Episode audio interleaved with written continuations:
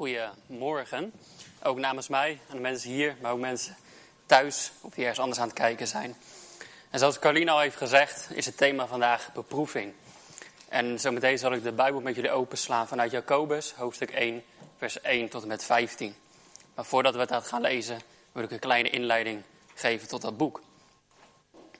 En als we Jacobus lezen, dan is het soms redelijk hak op de tak. Versen lijken niet altijd op elkaar aan te sluiten. En dat komt zeer waarschijnlijk omdat het boek van Jacobus een aantekening zijn tot een preek of tot een toespraak. En de aantekeningen die wij hebben als brief van Jacobus zijn dus alleen de aantekeningen en niet zozeer de hele preek. Dus vandaar dat sommige versen niet altijd op elkaar aan lijken te sluiten.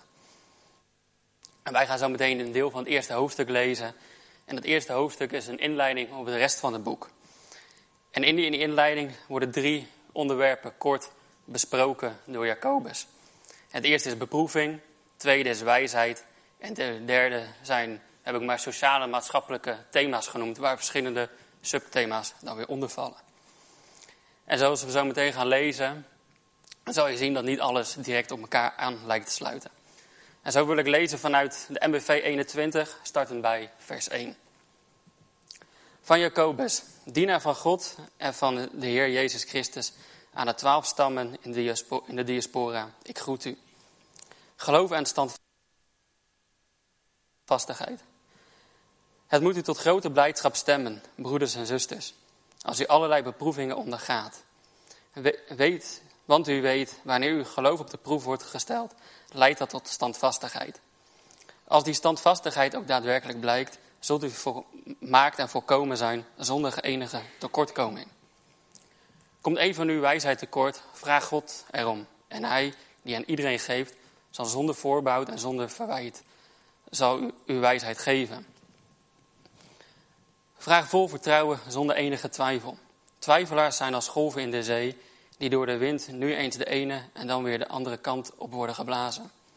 Wie zo aarzelt en onberekenbaar is bij alles wat hij doet, moet niet denken dat hij iets van de Heer zou krijgen.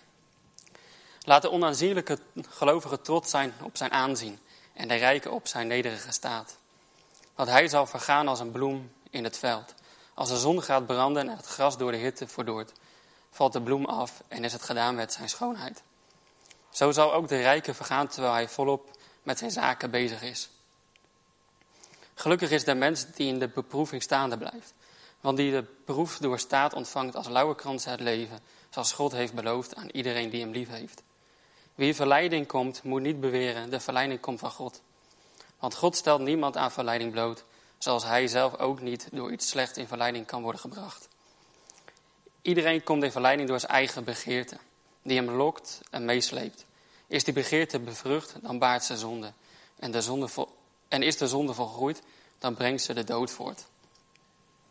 En zoals gezegd worden hier drie onderwerpen in deze inleiding kort behandeld. En ik zal in mijn preek niet bij alle drie stilstaan. En de eerste wat we lezen in vers 2 tot en met 4 is dat Jacobus het heeft over beproeving. En hij is daar vrij duidelijk in. Als u allerlei beproevingen ondergaat. Het is dus niet de vraag of beproevingen komen, maar het is eerder de vraag wanneer ze komen. En dit is een opvallend statement wat hij ook maakt. Dat dit tot blijdschap moet stemmen. En als we kijken naar de herziende statenvertaling, dan staat er een kopje boven. De zegen van de geloofsbeproeving. Jacobus bedoelt niet dat we met een eventuele neppe glimlach die beproevingen hoeven te ondergaan. Maar het gaat hier om een houding. En misschien kunnen we het woord blijdschap ook wel vervangen of anders vertalen met het woord dankbaarheid.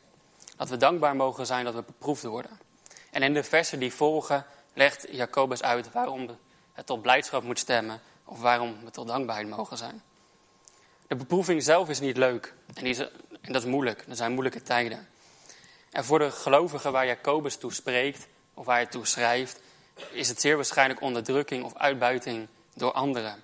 En vandaar ook versen van 9 tot en met 11 en later in het boek uitgewerkt dat het over sociale thema's gaat en over arm en over rijk. De reden dat we blijdschap of dankbaarheid moeten hebben is vanwege de versen die volgen dat Jacobus het verder uitlegt het resultaat van een beproeving. Daar mogen we blij om zijn. Want we, houden vast aan God, of we leren vast te houden aan God. Het creëert doorzettingsvermogen. En misschien haakt het ook wel een beetje in op de preek die Wim een paar weken geleden heeft gehaald, gehouden. Dat we een betere relatie met God mogen hebben. En dat we volmaakt en volkomen zijn zonder enige tekortkoming, staat er in vers 4. De beproeving leidt dat we dus groeien in geloof, dat we meer volwassenheid in geloof hebben, maar ook dat we minder fouten zullen maken. We leren om dichter bij God te blijven. En zoals gezegd, en waarschijnlijk ga ik het nog wel een paar keer zeggen, is het niet makkelijk om beproefd te worden of moeilijke tijden in het algemeen. En in de HSV staat ook dat we tot vreugde mogen zijn. En die vreugde en blijdschap, als ik naar mezelf kijk, is dat niet altijd makkelijk. En de afgelopen jaren waren er twee dingen in mijn leven die ik continu met enige regelmaat bij God neerlegde. Twee situaties waar ik God om een antwoord vroeg, of een uitweg of leiding. En het bleef stil. En het bleef heel lang stil. En ik zag niet, of ik kon niet zien, dat God ermee bezig was. En waar ik op zo op hoopte, en wat ik misschien ook wel verwacht had, dat bleef uit. En maanden en jaren gingen voorbij en de twijfel nam toe. Want er gebeurde niks in mijn ogen. En mijn vrienden wisten wel dat ik aan het worstelen was. En soms vertelde ik wel wat. Maar ondanks dat ik het met hun deelde, werd het moeilijker en moeilijker. En de twijfel nam toe. En de verleiding om dingen zelf op te gaan lossen of om maar mijn eigen weg te kiezen, werd groter en groter. En maandenlang kappelde dit zo door. Tot een paar maanden geleden de vraag in mij opkwam: wil ik eigenlijk nog wel geloven? Wil ik eigenlijk nog wel Jezus volgen? Die vragen kwamen bij mij naar boven. Ben ik nog wel bereid om Jezus te gehoorzamen? En die wanhoop en die stilte, die namen toe. En de oplossing waar ik zo op hoopte, wat ik net zei, die bleef uit. En ik wist het niet meer. En een paar maanden geleden heb ik besloten om dit met vrienden te delen. En wat ik net zei, ik worstelde al een tijdje, maar dat ik echt aan opgeven dacht, dat wisten ze niet. En het eerste wat er kwam, was opluchting. Ik hoefde geen mooi weer te spelen. Ze wisten van mijn worstelingen en hoe serieus die waren. En dat is misschien ook wel wat Jacobus zegt. Dat we, we hoeven niet altijd blij te zijn. We hoeven niet altijd vrolijk te zijn. We mogen eerlijk zijn over onze emoties en onze moeilijkheden. En die mogen we eerlijk delen. En er was één situatie dat ik bij een vriend in een woonkamer zat. En ik vertelde dit. En er kwamen tranen in zijn ogen. En ik vroeg aan hem, wat is er? Wat is er aan de hand? En hij antwoordde, ik zou het jammer vinden als je Jezus kwijtraakt waar ik zoveel van hou. Dat jij die relatie met hem kwijtraakt. En dat raakte me. Geen bijbelversen die geciteerd werden om mij maar weer over te halen. Geen overredingskracht, maar gewoon liefde naar Jezus en liefde naar mij werden geuit. En we bleven erover praten daarna nog. En wat een goede gesprekken. En met meerdere vrienden en ook met mensen die ik vertrouwde, heb ik over gepraat. En uiteindelijk heeft me dat er doorheen geholpen. Zij hebben me doorheen gesleept. Door die beproeving. En ik wil jullie ook zo aanraden. Als het moeilijk is, doe het vooral niet alleen. En praat er met mensen over in jullie omgeving. We hoeven het niet alleen te doen. En in die standvastigheid is het misschien ook moeilijk om door te blijven gaan. En als er geen uitweg lijkt. En nu terugkijkend is er één situatie die misschien aan het veranderen is. Ik hoop het. En de andere is nog steeds één groot vraagteken. Dat, maar er is wel wat veranderd. Waar ik het eerst moeilijk vond en waar er misschien wanhoop was vanwege de stilte, of in ieder geval ik zag niet dat God ermee bezig was, denk ik nu, ach, het komt wel goed. En met die ach, het komt wel goed, is het niet per se dat ik denk, ach, het komt wel goed, mijn gewenste gebedsverhoring of mijn gewenste oplossing. Het ach, het komt wel goed, slaat veel meer op. God heeft de leiding en ik mag hem volgen. En daarom komt het wel goed. Ik mag hem blindelings vertrouwen. En door de worsteling van afgelopen maanden, misschien ook wel jaren, is nu terugkijkend mijn vertrouwen op God toegenomen. En misschien ook wel geholpen door die vrienden die ik net benoemde. En nogmaals, wat ik al een paar keer gezegd heb, het makkelijk was het zeker niet. Maar ik kan nu wel zeggen dat mijn geloof sterker is. En dat is misschien ook wel de zegen of de blijdschap waar Jacobus het over heeft. Dat we die blijdschap en die vreugde mogen hebben.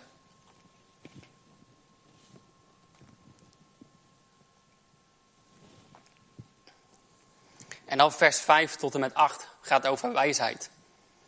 En als er die moeilijkheden zijn, dan mogen we, het over wijsheid, dan mogen we bidden voor wijsheid. En het is niet zozeer dat we mogen doen, het is een opdracht. een opdracht om voor wijsheid te vragen.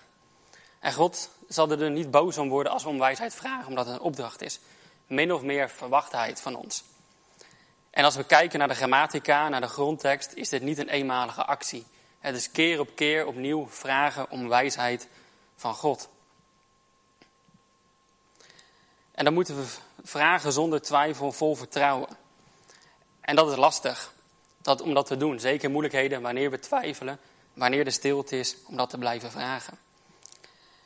En vol vertrouwen houdt in dat we nog steeds geloven dat God de bron is van goedheid en de bron van wijsheid. Dat we daar blijven vertrouwen. En als we kijken naar wijsheid in de Bijbel, dan gaat het eigenlijk altijd over twee dingen. Of wijsheid is onlosmakelijk verbonden met de twee volgende dingen. Eén is onderwerping of toewijding aan God. Of dat is de eerste. En de tweede is dat we blijven leven zoals God het voor ons bedoeld heeft. Dus als het waar dan ook in de Bijbel over wijsheid gaat, dan gaat het dus altijd ook over onderwerping of toewijding aan God en leven zoals Hij bedoeld heeft.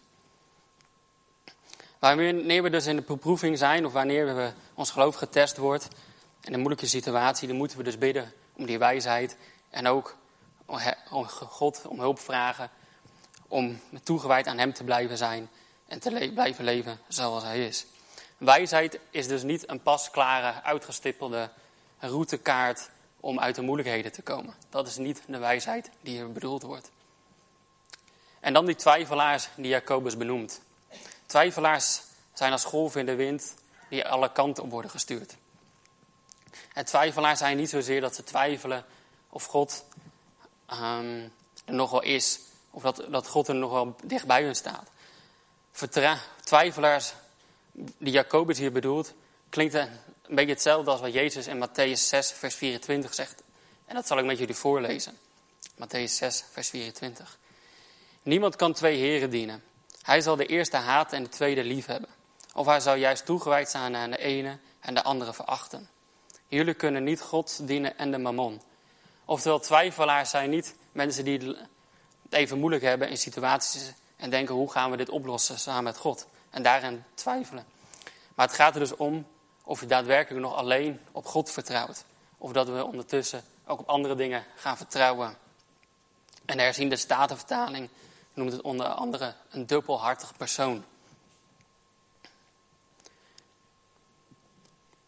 En wijsheid is dus eigenlijk vragen om dicht bij God te blijven en alleen op Hem te vertrouwen.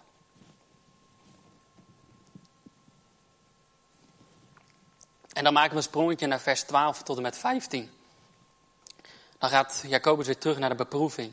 En waar in vers 2 tot en met 4 beproeving eigenlijk als iets positiefs werd gezien, het was een zegen, het was iets om blijdschap te zijn, komt er nu ook een waarschuwing vanuit Jacobus' kant. En in vers 12 begint dan nog dat we gelukkig mogen zijn, wat we net eigenlijk al benoemd hebben. En dan in vers 13 slaat zijn toon om. Beproeving is niet hetzelfde als verleiding. En Jacobus is hier heel duidelijk in. Er zijn momenten waarin ons geloof getest wordt. Vaak zijn die situaties van buitenaf. Maar die situaties leiden nooit of zetten nooit tot zonde aan of het maken van zonde. En de vers 13 is, en dat zou ook raar zijn als God ons in verleiding brengt en daarmee ons tegen zijn eigen wil of tegen zijn eigen geboden in zou laten gaan. Wat we eerder zagen, we moeten hier om wijsheid bidden om juist toegewijd aan hem te zijn. En zou het raar zijn als die gelijktijdig ons in verleiding zou brengen. Of tot verleiding aan zou zetten. En in versen 14 en 15 staat ook dat, staat geschreven dat uh, verleiding tot eigen, vanuit eigen gebeurt, ge, zo, begeerte en verlangen komt. Als er zonde en moeilijke tijden zijn, kunnen we niet God daarvan de schuld geven en zeggen van... God, u brengt ons in verleiding. Die verleiding komt vanuit onszelf. En wat de gevolgen van die zonde zijn, is Jacobus ook helder over. Dat is namelijk de dood. En dat is vrij heftig en zwart-wit hoe dat er staat.